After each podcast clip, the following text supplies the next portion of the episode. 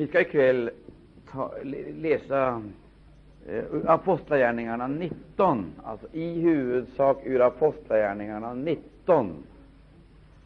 Och varför vi ska läsa Apostlagärningarna 19, det är därför att eh, jag tror att vi behöver lära känna den situation under vilket evangelium kom till Efesus. Vi kommer då lättare att förstå Efesiebrevet. Skildringen i Apostlagärningarna 19, eh, den sista delen av 18 kapitlet, 19 kapitlet och sen också det 20 kapitlet det ger oss en ganska, eh, en ganska klar bild av förhållandena i Efesus, som uppenbarligen måste ha varit en ganska svår och komplicerad stad.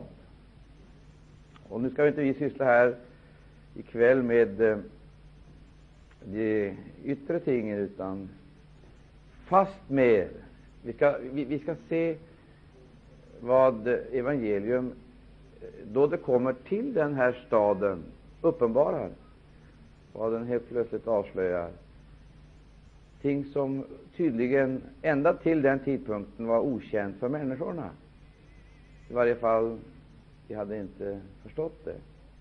Och då Paulus beskriver eh, den här staden, de förhållanden som han stötte på där, alltså i Efesus, huvudstaden i mindre Asien, då använder han sig av ganska ja, nästan dramatiska uttryck. I Första Korinthierbrevet 15, i uppståndelsekapitlet, där argumenterar han ju på ett alldeles särskilt sätt. Han säger helt enkelt det att när, man, när, när han såg vad hans budskap åstadkom bland människor, så kunde han ju frestas att tycka att hans arbete var meningslöst. Därför att eh, han väntade sig väl, förmodar jag, i varje fall ligger det väl nära till hands att vänta sig att när man ger det bästa, det bästa man har, det bästa man äger, ger det man tror på och vet är till nytta för människor, och detta möts av ett sådant kompakt motstånd och en våldsam gensägelse och en organiserad proteströrelse som skedde i Efesus, då kan man fråga sig vad är det för mening att överhuvudtaget hålla på? Och om man skulle se det här kortsiktigt alltså, och se det ur tidens perspektiv, så är det ju totalt, totalt meningslöst. Men Paulus ser det inte kortsiktigt, utan han sätter in sin tjänst i det sammanhang där det hör hemma. Och det handlar alltså om evigheten. Och därför så behandlar han just den här kampen som han hade mot dessa våldsamma motståndare i uppståndelsekapitlet. I uppståndelsekapitlet, i Första Korinthierbrevet 15. Han säger där, och vi, vi lyssnar nu här inledningsvis till hans eh, ord i den 29 versen och följande, där säger han Vad kunna annars det som låter döpa sig för de döda skull vinna därmed? Om så är att döda allt icke uppstå, varför låter man då döpa sig för deras skull? Här talar han alltså om någonting som eh, hade eh, praktiserats av vissa riktningar eh, i urkristen tid. Ja, I varje fall så förekom det en, en diskussion om de dödas situation, de som var dött alltså utan tro på Jesus Kristus. Men han använder det här eh, som ett tecken på, eller som ett eh, argument för Han talar om att även de människor som inte har vår tro på Jesus Kristus brottas ju med evighetsfrågan och sysslar med frågan om uppståndelsen och sysslar med frågan om det eviga livet. Det är ingenting specifikt kristet, det hör inte bara oss till. Det finns människor utanför vår, våra led, långt utanför vår krets, som brottas med de här frågorna och som är också villiga, ja, anser det nödvändigt att göra någonting, dels för sin egen frälsning och andra. Ty de tror alltså på ett liv efter detta, det följer en uppståndelse. Och det är var människas, det är var människas både skyldighet och förmån att förbereda sig för denna uppståndelse. Så vad han vill hävda det är alltså att uppståndelsen den är redan den är redan manifesterad i människans eget beteende. Hon ger genom sitt eget beteende till känna att hon i verkligheten tror på uppståndelsen. Hon tror alltså på ett liv efter den biologiska döden.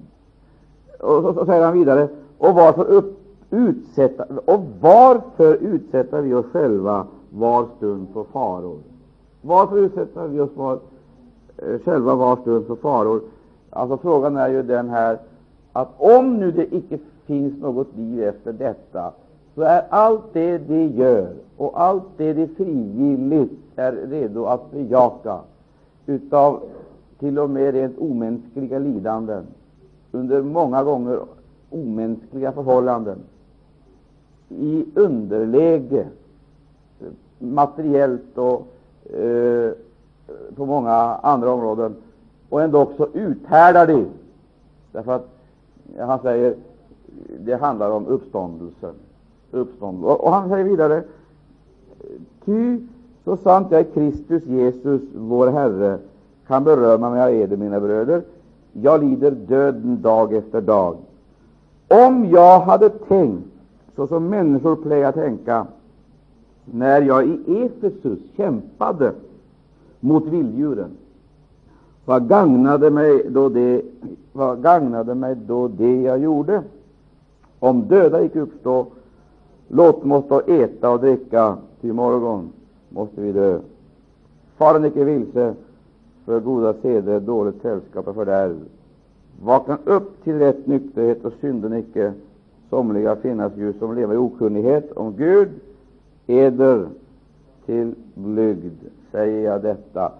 I den, i den 32 versen där säger han, om jag hade tänkt så som människor plägar tänka, när jag i Efesus kämpade mot vilddjuren. Vad gagnade mig då det jag gjorde? Människor vill ju vanligtvis leva ett bekvämt liv, ett komfortabelt liv. Människor vill ju vanligen ha, vi skulle kunna säga, ett maximalt utbyte av sitt liv. Och när man värderar sitt och andras liv, då brukar det vanligtvis handla om materiella mätinstrument. Det handlar om många ting alltså som människor vanligtvis betraktar som nödvändiga.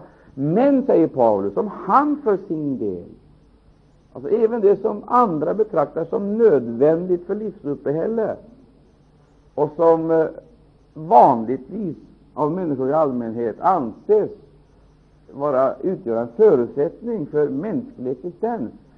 Allt sådant, alla, allt som överhuvudtaget kan förknippas med rättigheter, förmåner eller fördelar i ett medborgarskap, ett vanligt medborgarskap i eh, en nation, eh, medborgerliga rättigheter, de rättigheter som familjelivet ger, det skydd som ett samhälle ger, alltsammans detta som människor uppskattar och värdesätter, den trygghet som exempelvis en sån sak som god ekonomi ger och ekonomiska resurser ger, alltsammans detta som människor sätter värde på, det har han för sin del, och naturligtvis flera med honom, helt och hållet få, fått se bort ifrån.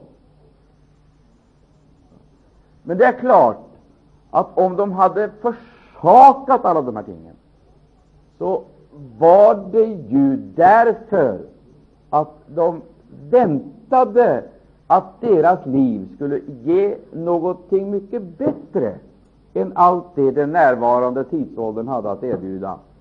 Och då kommer han med förkunnelsen om uppståndelsen. Det som gjorde hans liv och försakelsen i samband med hans liv, det som gjorde hans tjänst och lidandet i förening med tjänsten som gjorde detta meningsfullt, det var förvissningen om att döda skulle uppstå, säger han. Och därför förföll han heller aldrig till den där kortsiktiga livsfilosofin. Låt oss utnyttja alla våra tidliga och timliga resurser och njuta maximalt av dem. Ty vi lever idag, men imorgon ska vi dö.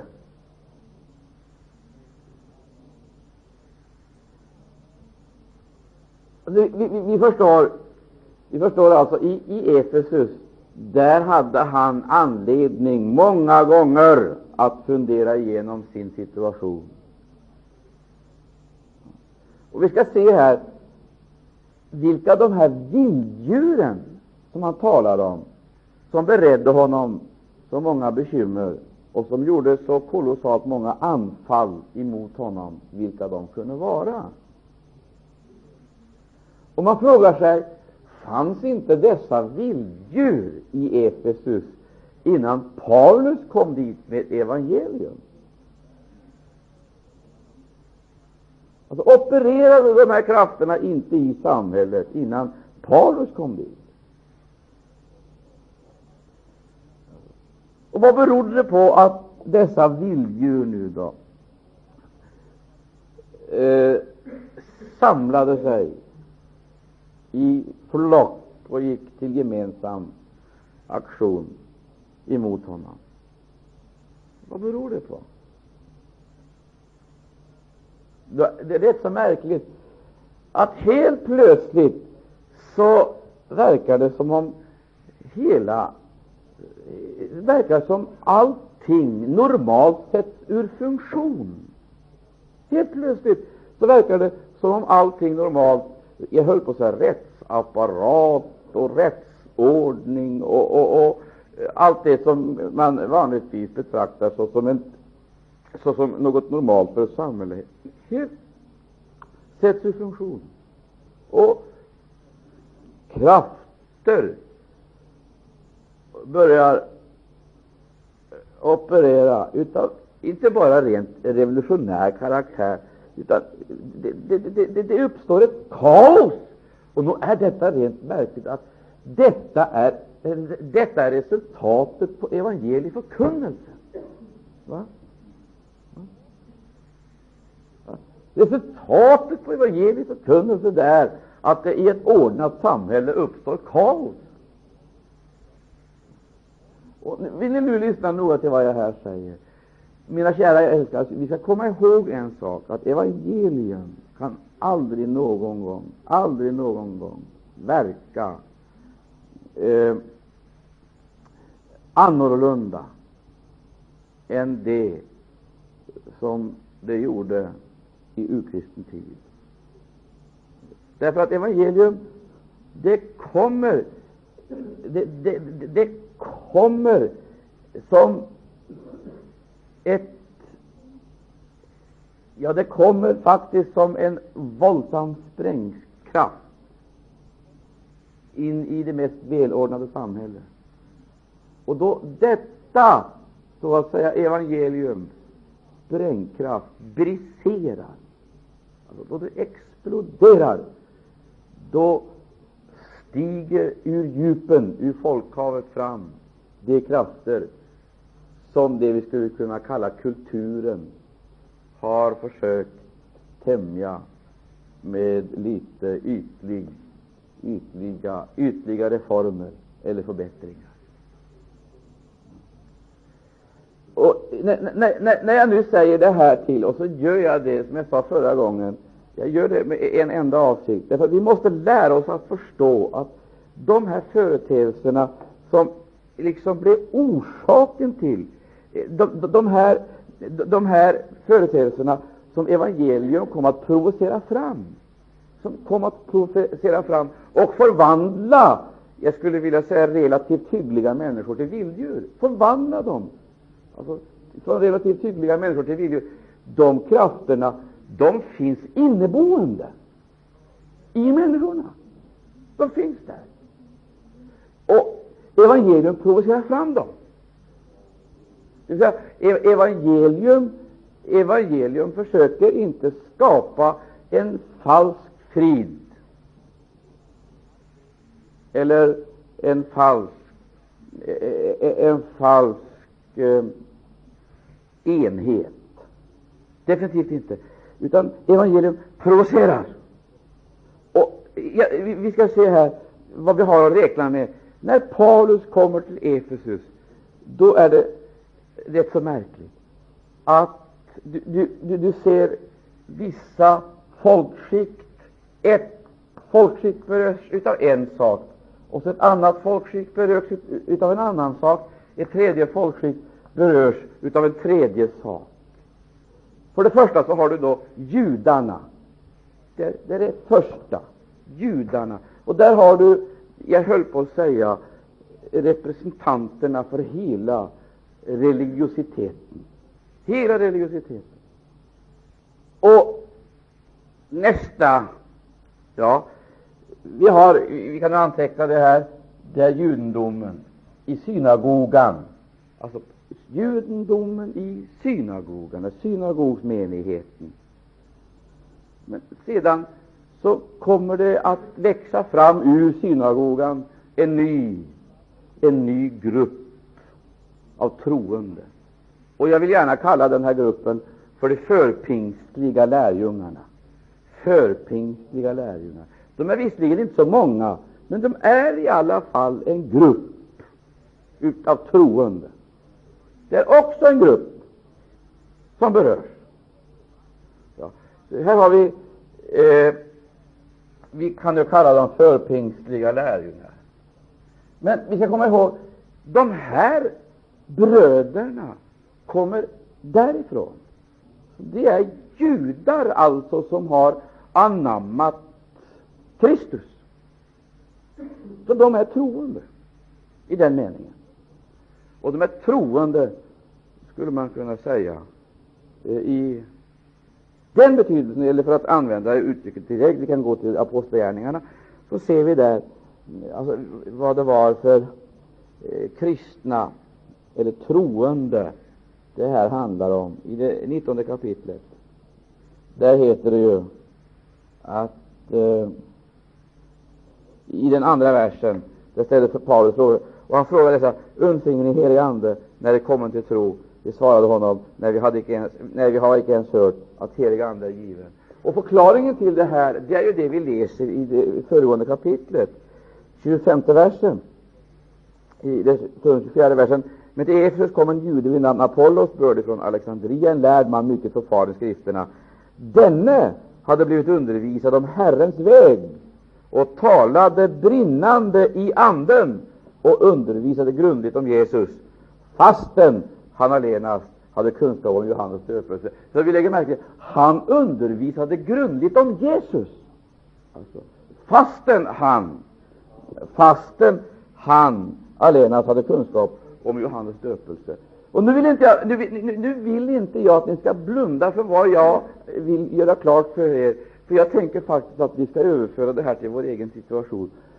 Om vi nu idag ser ut över religionskartan i vårt land, eller överhuvudtaget i den här världen, eller den här delen av världen, då är frågan, var har vi det här skiktet idag? Finns det fortfarande?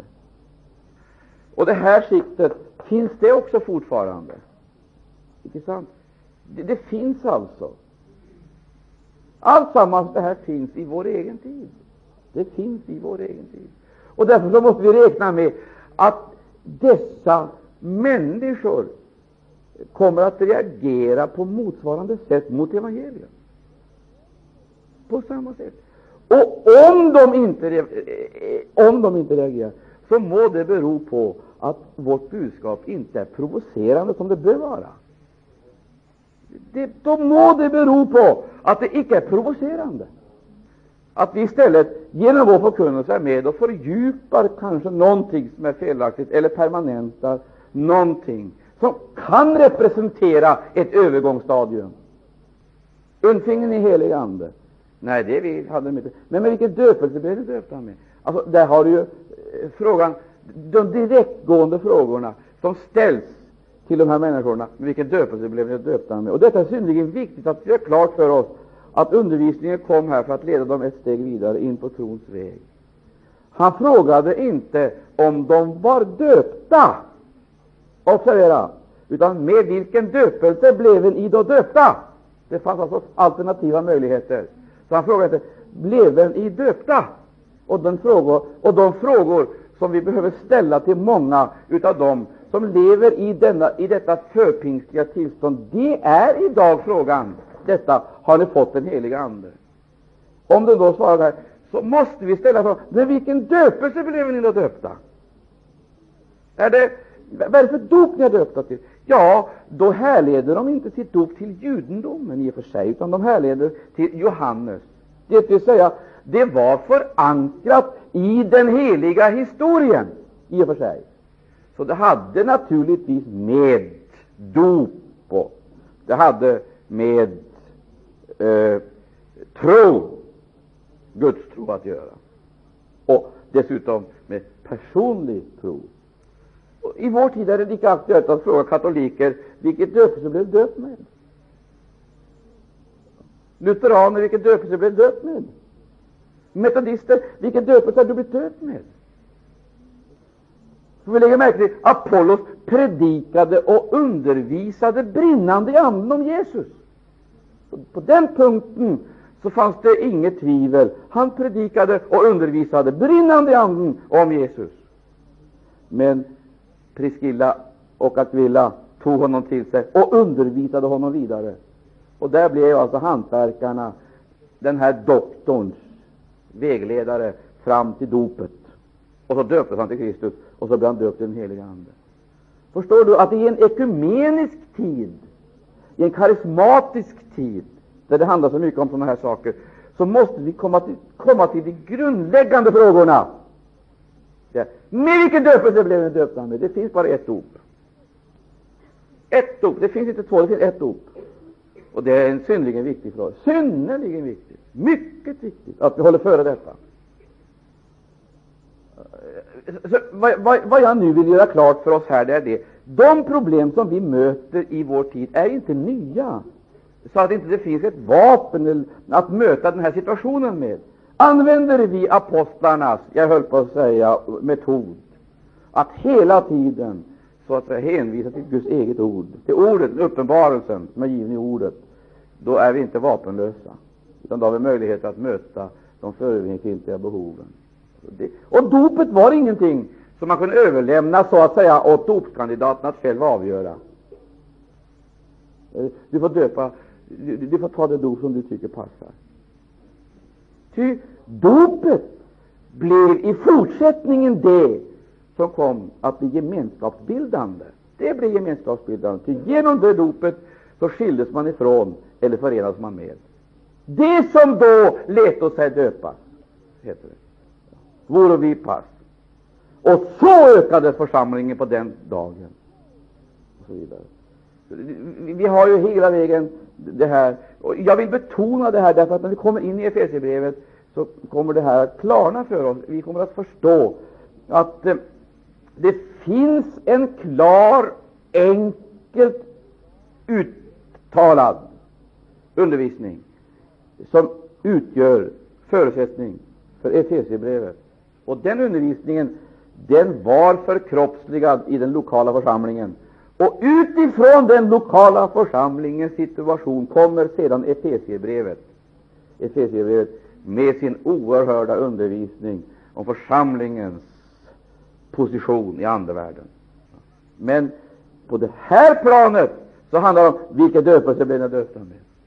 Det går inte liksom att ändra någonting på det här. Ska vi få den härlighet som församlingen är utlovad, då måste vi hålla före de här sakerna, hålla fast vid det och frimodigt hävda detta, oberoende av vilka reaktioner som vi möter. Nå, vi ska titta lite eh, närmare på det här, därför att eh, jag hoppas vi ska hinna med att se hur juden, judendomen eh, upplevde sig provocerade och jag skulle säga vad ledarna vidtog för åtgärder. För det är oerhört lärorikt. För jag, jag höll på att säga du möter samma sak i vår egen tid. Och jag skulle vilja säga när evangelium kom till judarna, Efesus stads mest fromma människor, då tittar plötsligt fram ur fromma giganter ett oförsonligt hat. Lägg märke till detta oförsonliga hat hade säkerligen aldrig drabbat någon annan.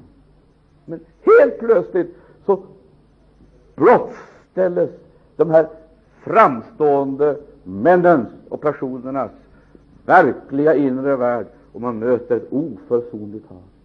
Det fanns ingen gräns för det. Det, det, det förstärktes. Det förstärktes, förstår du. Detta oförsonliga hat, det förstärktes med bibelord tagen, tagna ur Gamla testamentet. Därför att de levde inte bara i förpingstlig tid. De levde helt enkelt i Gamla testamentet, för de existerade inte Kristus. De väntade fortfarande den Messias som för de här redan hade kommit.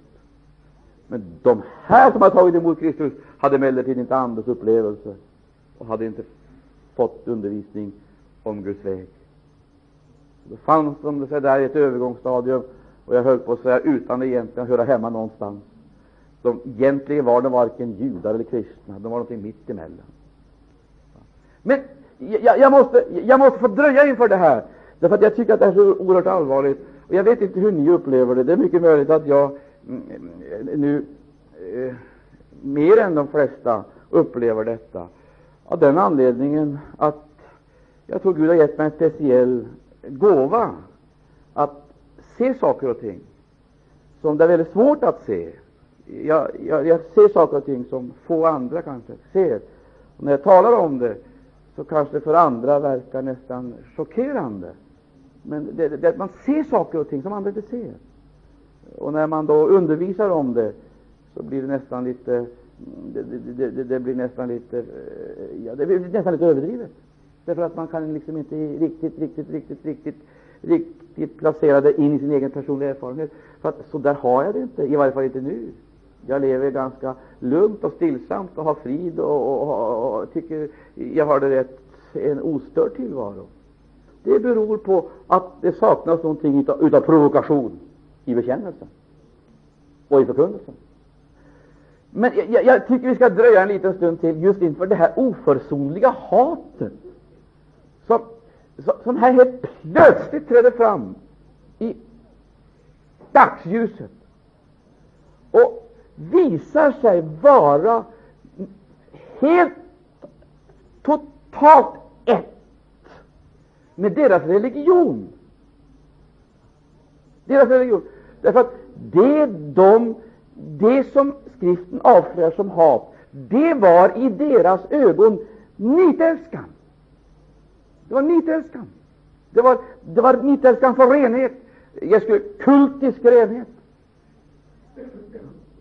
För, för, för läran, alltså för Gamla testamentet och för de heliga traditionerna. Men i realiteten så är det ingenting annat än ett oförsonligt hat. Och det skall jag tala om för dig, min älskade vän. Det skall du veta. Den människa som är anfrätt eller fylld av hat, hon har väldigt svårt att i det psykologiska ögonblicket, då hon utsätts för den provokationen, låta bli att använda de vapnen, de vapen som är hatets främsta redskap. Lögnen. Observera det. Lögnen. Du ska veta det. De människor som på ett eller annat sätt blir anfrättade av hat, e- eller låter sig gripas av det, de, i det rätta ögonblicket, så kastar de masken helt enkelt.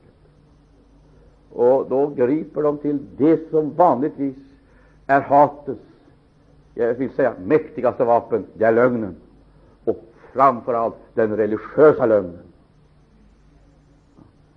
Vi ska läsa det här i Apostlagärningarna för att se det. Därför här, här, syskon, här har vi de djupaste orsakerna till det vi skulle kunna kalla för kyrkopolitiska konflikter genom hela historien. Hela historien. Vi ger oss, vi ger oss politiken i våld och blir också kyrkopolitikens redskap. och har man öppnat för den anden och den världen och den sfär, då ska jag säga dig, då kan otroliga ting ske.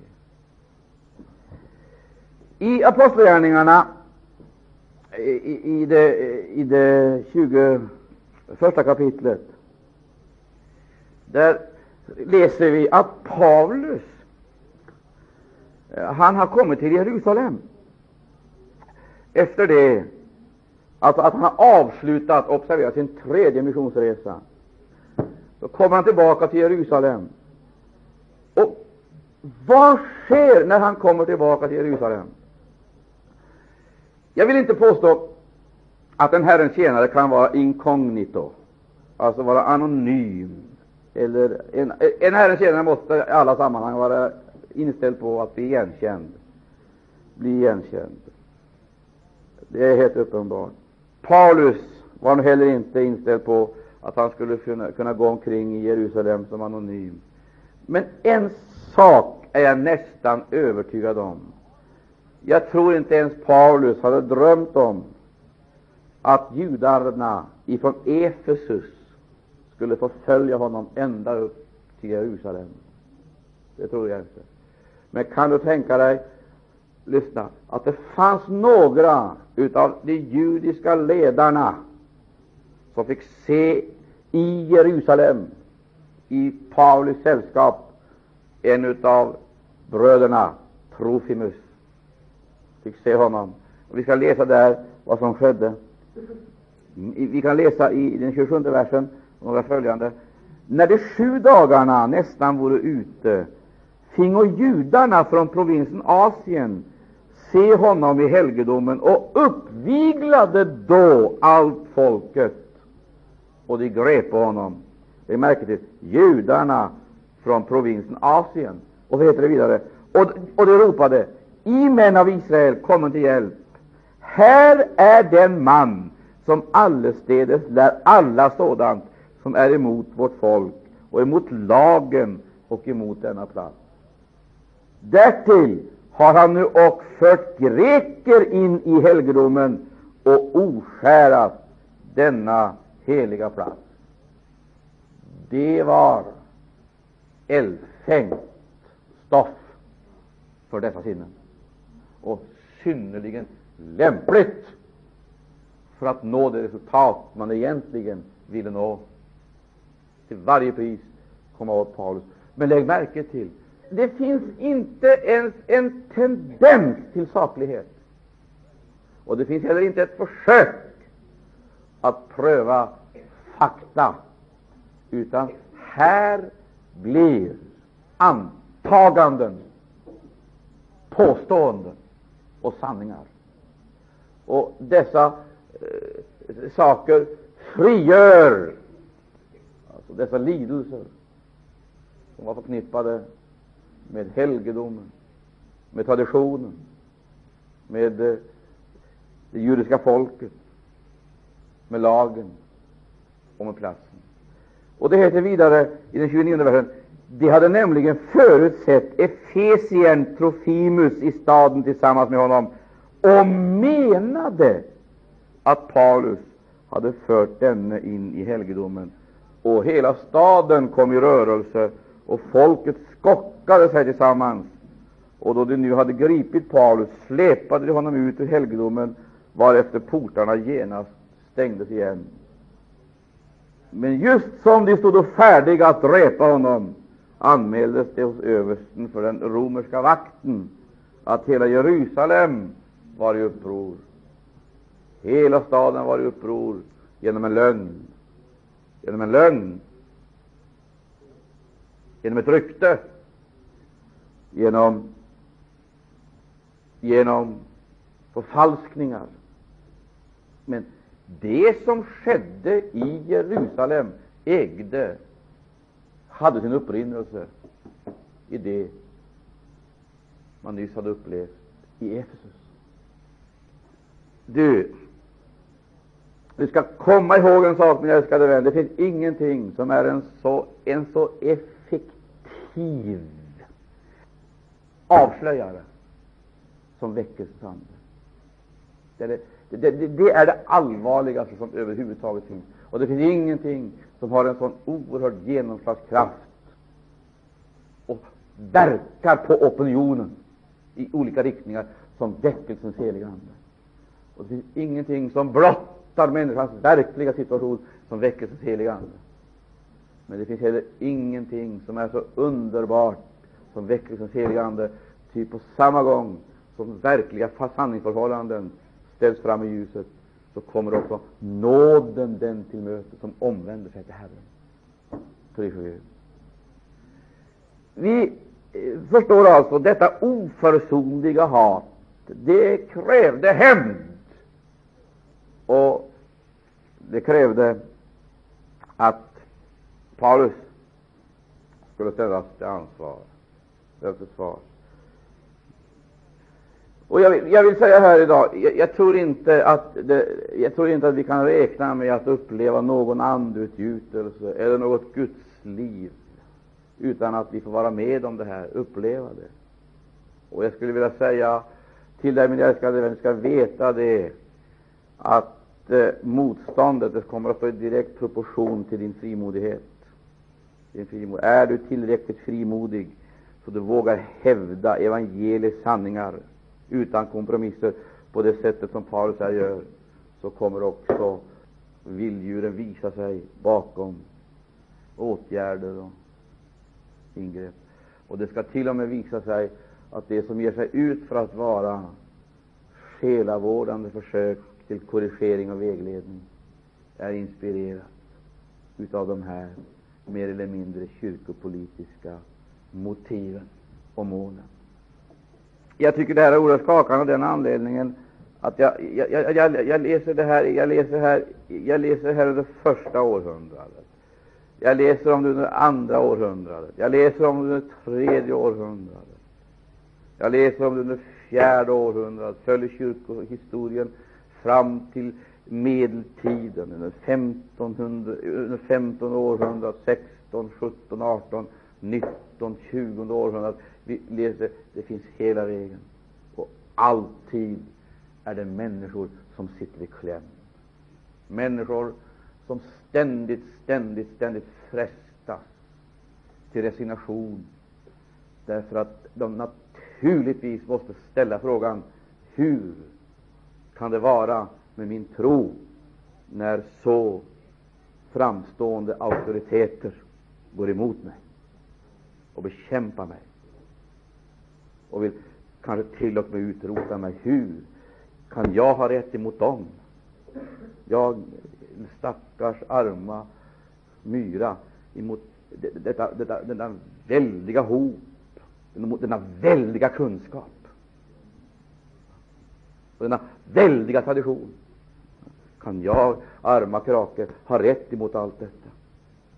Och så blir det då många gånger självförebråelser och, och, och självkritik och ibland till och med eh, så, så blir det nästan heliga beslut att jag ska överge alltsammans detta, kasta det från mig för att aldrig mer någon gång ta det, beröra det. Och, du, broder och syster, jag skulle säga till oss allesammans, den som icke har haft den kampen i någon mån, den säger jag saknar den tro som apostlarna ägde. Men det är inte bara det skiktet nu då, som i det här stadiet visar sig representera ett sådant kompakt och massivt motstånd, motstånd emot evangeliet. Utan det finns andra, jag skulle vilja kalla det för övergå, det finns andra stadier, övergångsstadier, och det finns mer periferiska maktblock som så småningom också visar tänderna. Och Vi ska titta litet på det här, vi, vi, vi kommer att känna igen det. Men jag tänker inte lämna det här ännu, utan jag kommer att återvända till det. Eh, därför så, eh, så försöker vi bibehålla den här bakgrunden, ha den klar för oss. Vi ser här uppmarschen, och vi kan på förhand, när vi ser uppmarschen, så kan vi på förhand säga vad vi har att vänta oss. Men räkna inte med något annat heller. Så har vi det här förpingstliga skiktet. Och detta skikt har, har naturligtvis inte samma, samma eh, varken kunskapsnivå eller erfarenhet, bakgrund eller tradition. Jag höll på att säga det är ett skick som nästan hänger i luften. Jag, jag hör på det, det, det, det, det är det hänger i luften, det, det, det, det, är färdigt nästan att luta åt det håll som kommer att utöva det starkaste trycket. Och då visar det sig att rent internt så uppenbarar det sig att då har du å ena sidan Apollos. Han är nu ute ur räkningen. Han har ersatts av Paulus. Paulus han har successivt undervisat och i samtalets form har han suttit dag efter dag och undervisat dem noggrant. Och de har kommit fram till insikt om att de måste bli döpta. Och så blir de döpta till Kristus, och så blir de föremål för handpåläggning. Nu har du den apostoliska, den apostoliska församlingen. De här bearbetas av evangelium och budskapet. Och nu, nu, in, nu inställer sig den situationen. Då har du å ena sidan Paulus, som ju är församlingens auktoritet, det vill säga han är församlingens lärare. Så att de lyssnar naturligtvis med stort intresse till det Paulus säger. Men Paulus är inte ensam. Han har konkurrenter. Konkurrenter som kommer att verka splittrande i deras sinnen. Han har konkurrenter i den här församlingen, som då till att börja med består av ett eh, antal nydöpta och nyandedöpta bröder som genom sitt offentliga framträdande i olika typer av möten i Efesus har samlat omkring sig en vidare hop av människor som står under ordets inflytande. Nu är alltså Paulus de här, den här församlingens auktoritet, och han är också delvis, delvis så är han eh, lärare för en skara människor som har fångats upp genom det kraftfält som den här unga församlingen utgör. Då inträffar det. Det jag skulle vilja kalla för det smärtsamma, och jag skulle vilja tro det mest plågsamma som överhuvudtaget existerar. För att hur det än är, motstånd ifrån det hållet eller ifrån hedningarna, det, det, det, får man finna sig i, och det kan man väl också acceptera. Men se, att möta gensägelserna ibland de egna, bland de egna, så predikanten har knappast hunnit säga amen förrän förkunnelsen börjar plockas i sönder. Och nu kommer jag in på ett oerhört allvarligt område här. Därför att det finns många människor som inte fattar detta. Och Det är framför allt det jag skulle vilja kalla för människor som påverkas av mer eller mindre, mer eller mindre tillfälliga eh, stormvindar eller vindar i Guds värld. Vanligtvis, mycket ofta, utav eh, eh, ja, vad tror ni förresten? Vi ska titta här. Du, du, du hör, det finns ingenting som är så svårt som just detta att man har knappt hunnit säga amen förrän det finns de som liksom börjar behandla budskapet och gör liksom någonting utav det som splittrar sinnena. Jag går in ganska grundligt på de här sakerna därför att vi ska förstå det senare när vi kommer längre fram i kapitlet. Ni förstår, den församling som icke vinner seger över de här tendenserna kommer ju aldrig att kunna klara av en storm emot yttre fiender. Det finns ju inga möjligheter. Den, kommer, den är redan i, den är från början dömd till undergång. Den enda möjlighet för framgång för Guds rike är endräkt. Det finns ingen annan möjlighet. Det är endräkt, och endräkten måste byggas upp i bönen, men också inför undervisningen. Dessa höll fast vid apostlarnas undervisning, vid brödsbrytningen. Dessa höll fast vid. ger inte det vid handen att det är någonting vi måste vinnlägga oss om, om vi överhuvudtaget skall kunna räkna med att ordet är att Guds verk framgång. Och det heter Guds ord hade framgång, står det. Men hur ska Guds ord kunna ha framgång när det ifrågasättas ibland trons eget folk? Det är ju en omöjlighet. Om jag nu redan skulle ta ett hopp framåt i texten, här, jag ska inte göra det, men jag gör, tillåter mig en parentes, och se vilka intressekonflikter som uppstår i Efesus, därför att eh, man eh, helt enkelt kommer i kollision med ekonomiska intressen och föreningsväsende. Om vi, om vi nu omedelbart skulle börja med det, så är jag nästan övertygad om att vi, en del av oss, eller kanske till och med allesammans, skulle, skulle ställa frågan hur egentligen är det med vår, hur är det med vår kristendom överhuvudtaget? Det fanns inget föreningsliv som kunde gömma en kristen. Hör vad jag säger? En, en, en levande kristen var en omöjlighet i föreningslivet. Därför att en levande kristen var ett outhärdligt irritationsmoment. Det gick inte att ha med en levande kristen i föreningslivet. Det var en omöjlighet. Nu har jag sagt det. Sen en annan sak, då det gällde de här tingen som då, då, då de inventerade så att säga sina, sina förråd av olika, eh, olika ockulta böcker, och ockult litteratur, samla ihop det. Vad är det för kraft man kolliderar med där? I vår tid, då människor vanligtvis läser horoskopen mer än Bibeln och sysslar mer med astrologi än Andens uppfyllelse. Vi behöver inte köpa böcker, vi kan bara läsa Aftonbladet.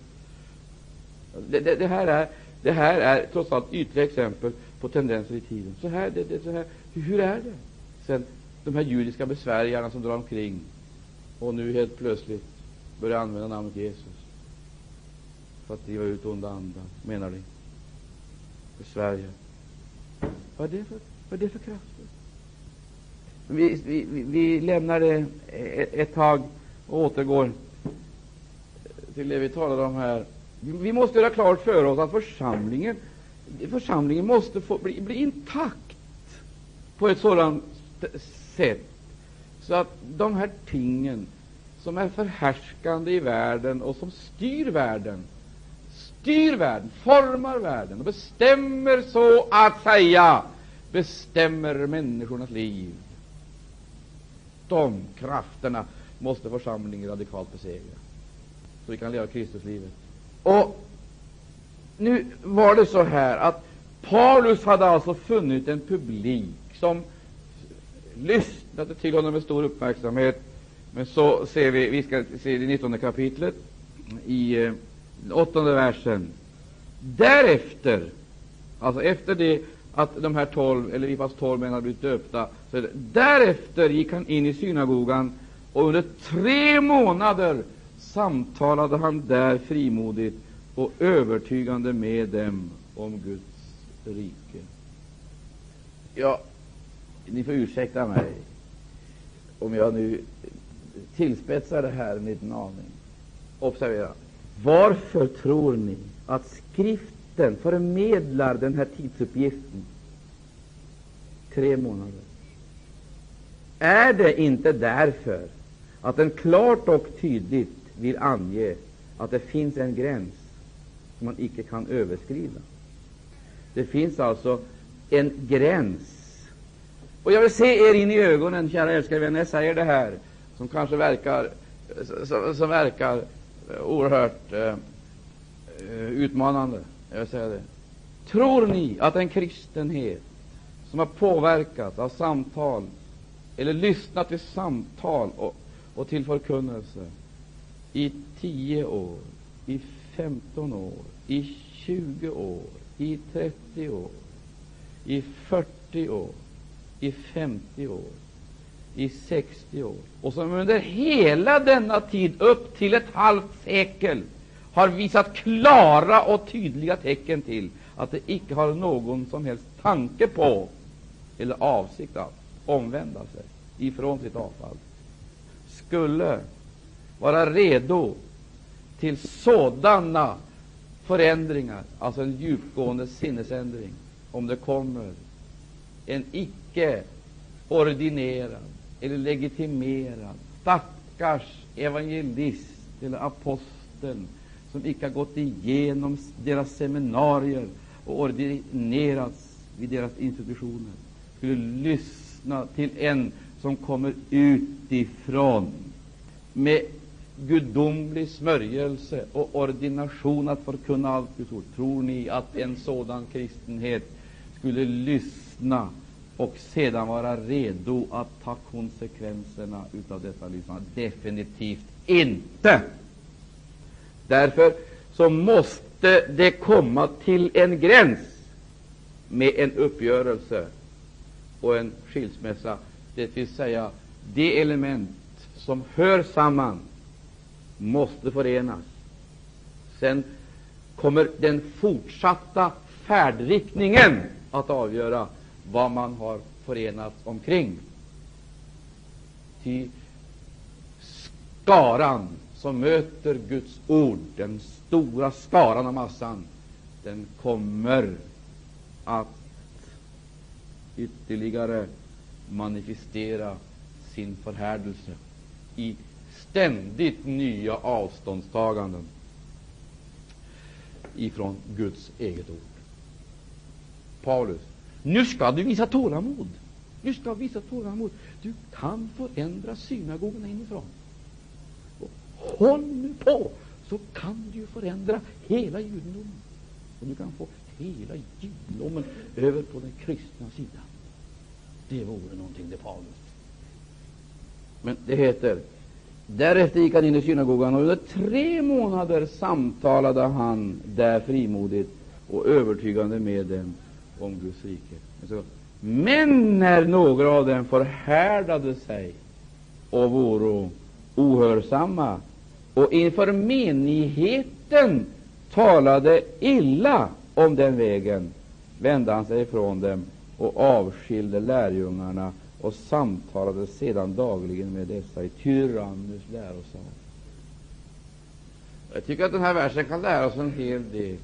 Jag tror inte att, en, att eh, eh, om Guds verk skall ha framgång så kan man inte hålla på med, med, med årslånga dialoger och samtal. Till då kommer, då kommer ordet att förlora all sin kraft och det blir bara ett diskussionsinlägg. Ordet måste åtlydas och följas. Och det heter, de talade illa om den vägen. Jag har träffat många människor som, som, som rent ytligt sett förefaller vara trevliga och rara. Men tänk så många frälsningssoldater jag har träffat i min tid som är eh, trevliga och rara, ända tills att du börjar tala med dem om dopet. Då fräser de med alla resurser och visar sig äga en, en, en komprimerad ilska. Ett exempel. Jag har träffat många goda människor i olika sammanhang, olika kristna sammanhang, som i och för sig är goda människor, men tala med dem om församlingen. Då reser de sig och ger mig Kristi kropp. Mm, Kristi kropp. Universell församling. Halleluja. Jag är med där. Mm. Du, du, du, kan inte föra ett samtal med dessa människor om de här tingen, för de är färdiga. Helt färdiga och har inget behov av att lyssna. Istället så kastar de sig över frågan om dopet och så talar de om, titta, är de, de bättre, de som är döpta, då, än det vi är? Eller är, det, är, är, det, är, är de där nog bättre, de än det vi är? Det är det, det det handlar om. Det är det det handlar om. Frågan är om det Gud har gjort är bättre än det människor försöker konstruera. Det är det det handlar om. Ah, det där sekterism, sekt, sektväsen, och så vidare. Känner igen det? Ta upp. Du kan träffa rara människor, goda människor, som ger, ger intryck av att vara balanserade och som har blivit så kultiverade att de ger intryck av att vara helgade också. Du kan tala med dem om ganska många saker, men ta upp den ekumeniska frågan och säg att ekumeniken är av ondo. Den leder till fördärv. Ja, det var det jag kunde tänka mig. Bråkstake irriterar. Men nu ska jag gå in på ett annat område. Du, du, du kan ta upp alla de här frågorna. Eh, du, du, säga, ta allting, och du kan få dem att samtala, men ta inte det som väcker anstöt hos dem. Annars så påstår det så. Broder, vad har du för av kärleken? Ska vi älska varandra? Nej, låt oss glömma allt, äta och vara glada. Glömma allt som skiljer åt och vara snälla mot varandra.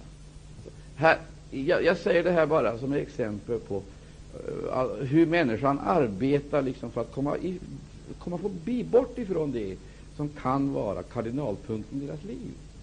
Den, eh, den, den, den verkligt ömma punkten. Den punkt som de egentligen borde få löst, men som de också gärna vill ha andras hjälp att så smärtfritt som möjligt komma förbi. Och jag ska ta en annan, en annan sak här också. Du kan tala om, med kristna om omvändelse, dop i vatten och dop i helig ande och, så, och så, också församlingsgemenskap, bara du begränsar församlingsfrågan, församlingsgemenskapen till möteslivet, att man samlas i en vikt kyrkorum ett antal gånger i veckan.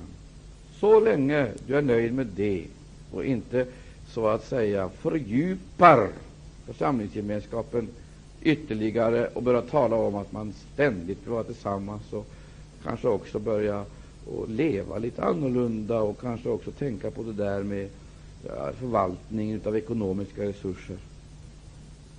Ja, eller för att gå ett ännu steg längre, ta en, ta, det, det, det är många människor som nästan får hjärtattack bara de hör eget, ordet egendomsgemenskap. Och jag kan inte finna någonting annat än att det må väl vara en församlings inriktning att närma sig, så att säga, det eh, tillstånd där de sociala gränserna är utraderade mellan kristna i en och samma församling, så att man inte värderar varandra utifrån någonting annat än det man är i Jesus Kristus.